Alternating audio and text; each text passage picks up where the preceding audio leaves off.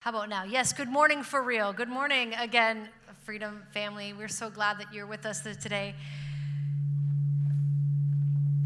Thanks, Matt.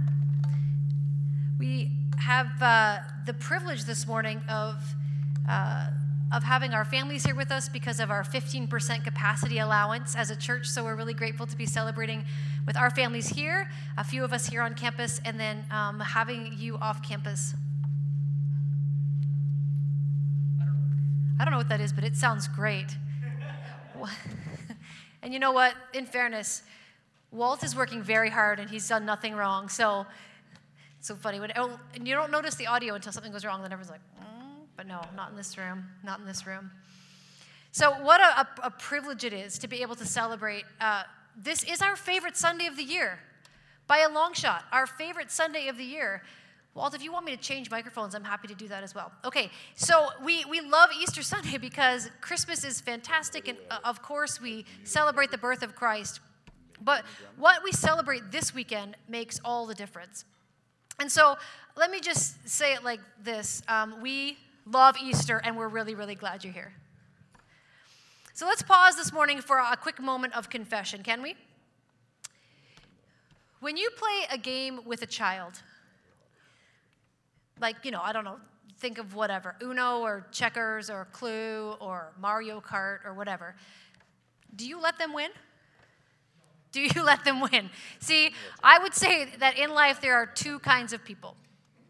There are those who let them win to help them, you know, build self confidence and to avoid unnecessary sadness and all of that kind of thing. And then there are those who play to win so that you can teach those children about what real life is and because also winning is more fun than losing. That's the second category of people. And admittedly, I will fall into the second. I heard some already in the room. There's some others in the second category with me. Are you in the first or second category today? Those kids got to learn. Those kids got to learn to win, to, to, to know how to lose graciously, right? And while there are more people who are, you know, more competitive than others just by nature, of course, the truth is that no one likes to lose. No one likes to lose. Do you want me to change mics yet?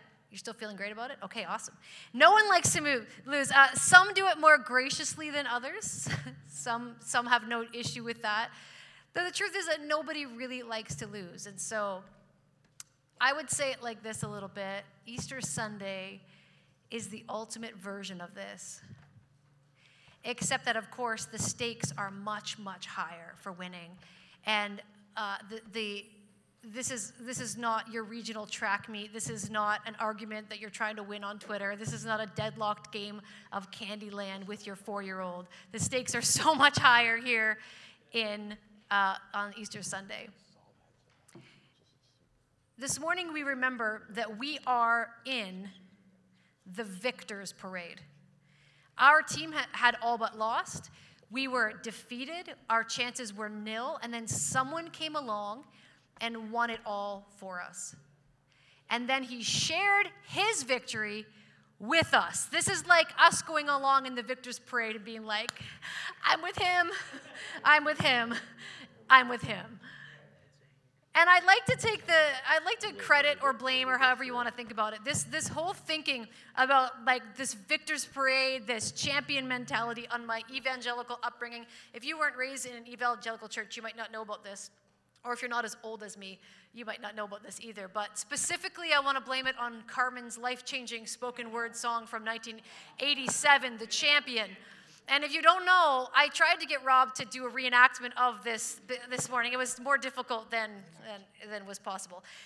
But right now, in the live stream comments, um, our live stream hosts are going to drop the link to the YouTube video of Carmen performing this song live for you, and you're welcome. Happy Easter to you. Okay? That's just going to be for later on. Just for later on, you're welcome. This idea that Jesus is the champion. If you don't come out of that song, I don't care how old you are, if you don't come out of that song being like, yes, then you have, you're dead inside, and then you just call me and we'll set up an appointment, we'll chat.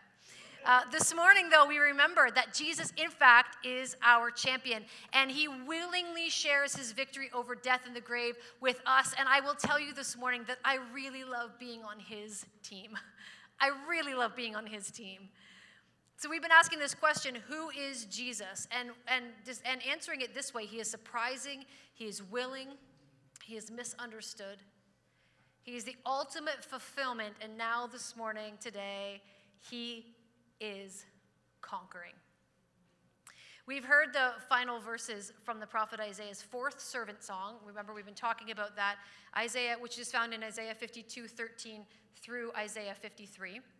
And it's a prophecy that was written 700 years before Jesus was born. And this morning, it's going to tell us the end of the story. We know that he was despised and rejected, a man of suffering, familiar with pain, that he was pierced, that he was crushed. We know why he did it because of our transgressions, our iniquities, um, for our healing and our peace. That the, this servant song tells us all of that. And now we know, because of the end of this servant song, what came of it. So let's take a look. In verse 10, it says this And yet it was the Lord's will to crush him and cause him to suffer.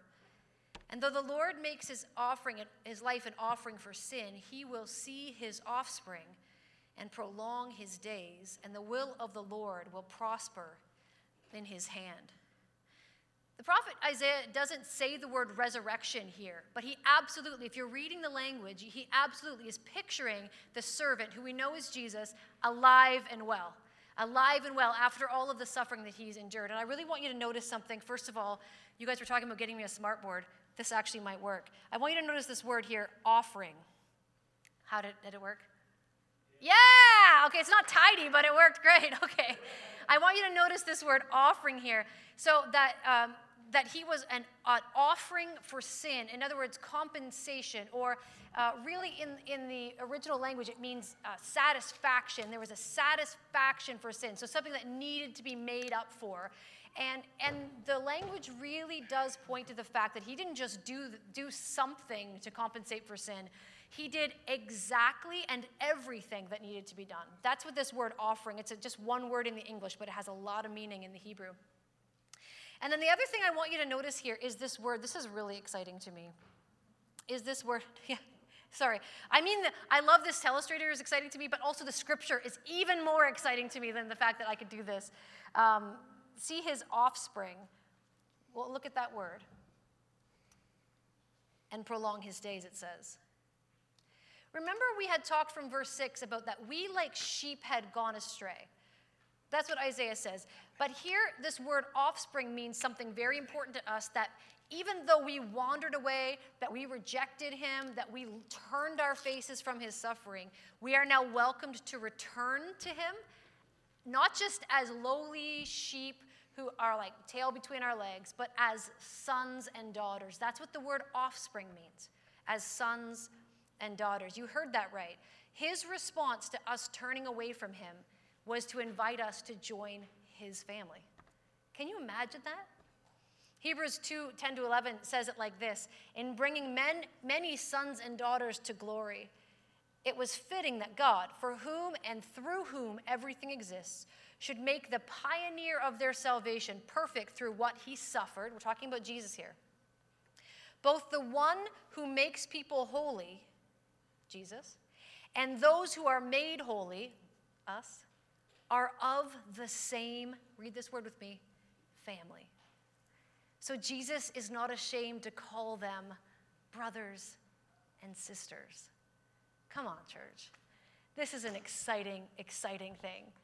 And there's also just a little cool historical moment if you like this kind of thing that's happening in this particular, this particular passage of scripture.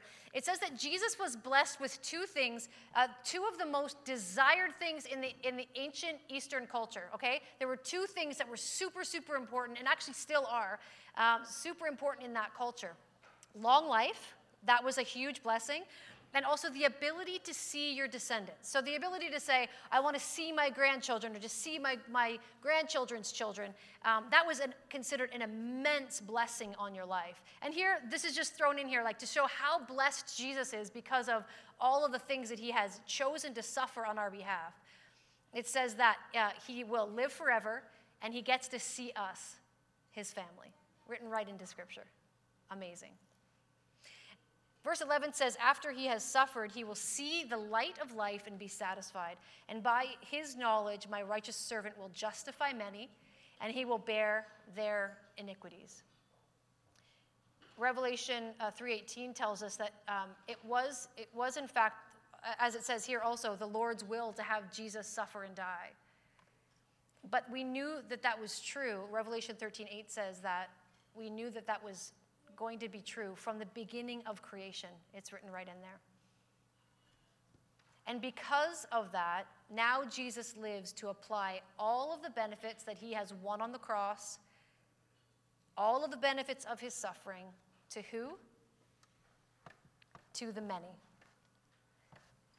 Um, I just need that slide back, please, Vaughn, if I could.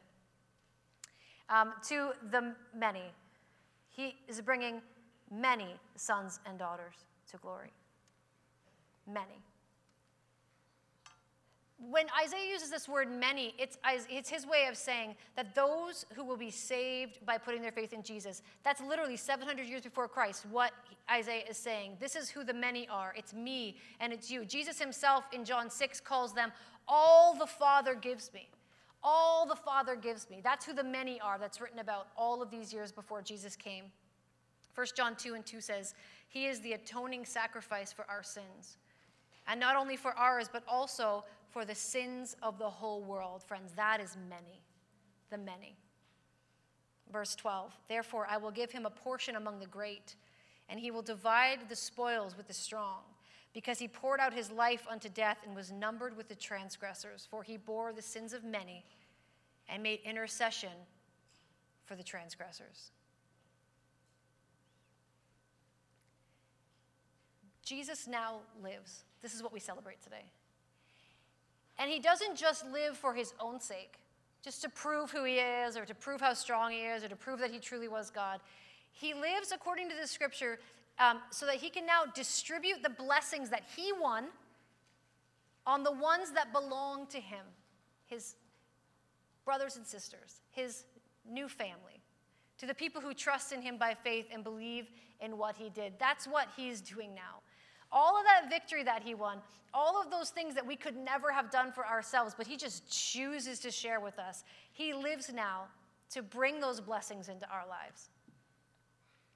If you have ever wondered if you were loved, if you've ever wondered or felt like no one cared about you, maybe you felt like nobody loves you or your life has no purpose, I want you to listen to these words from the prophet Isaiah speaking about the life of Jesus. Listen, I know that um, it's a bit of a deep dive when we go into the Old Testament prophets and unpack what they're saying. I know that that pro- pro- prophetic, very poetic language can be tris- tricky, but I really do want you to listen. It's really important.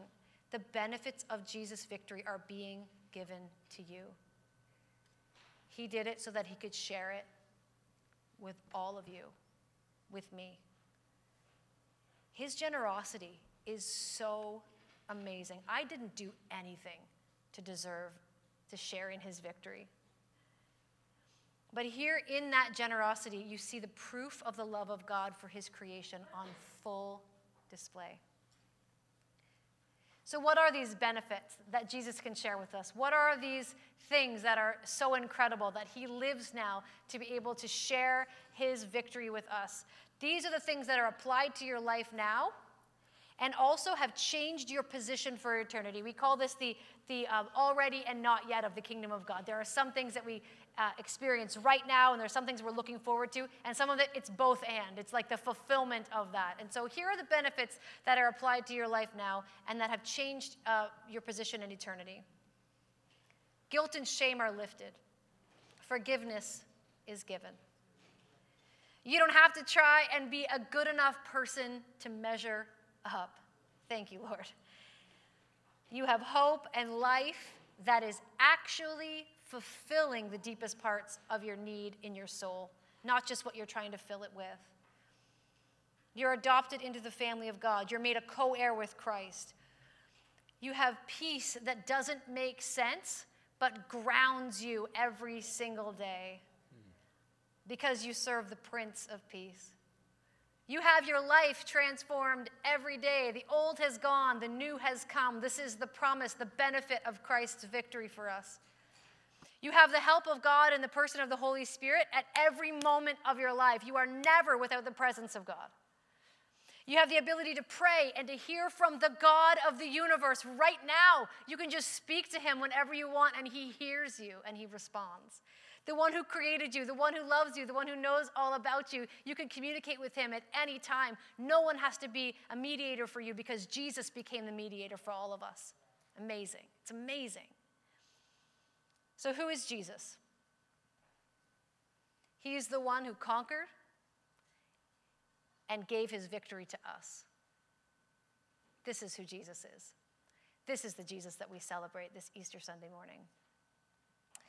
So, what now?